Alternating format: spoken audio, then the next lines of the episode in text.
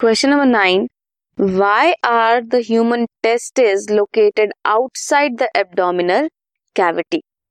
क्यों होता है एबडोमिनल कैविटी के बाहर टेस्टिस की location name the pouch in which they are present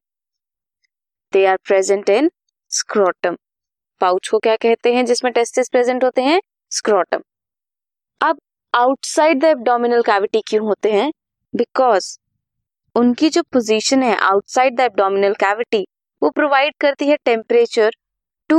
two two point five degree Celsius lower than the normal internal body temperature जो कि बहुत ही रिक्वायर्ड है नेसेसरी है for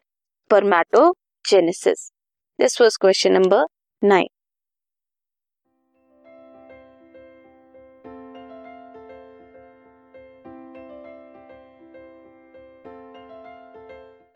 this podcast is brought you by Hubhopper Shiksha Abhiyan अगर आपको ये podcast पसंद आया तो प्लीज़ लाइक शेयर और सब्सक्राइब करें और वीडियो क्लासेस के लिए शिक्षा अभियान के यूट्यूब चैनल पर जाएँ।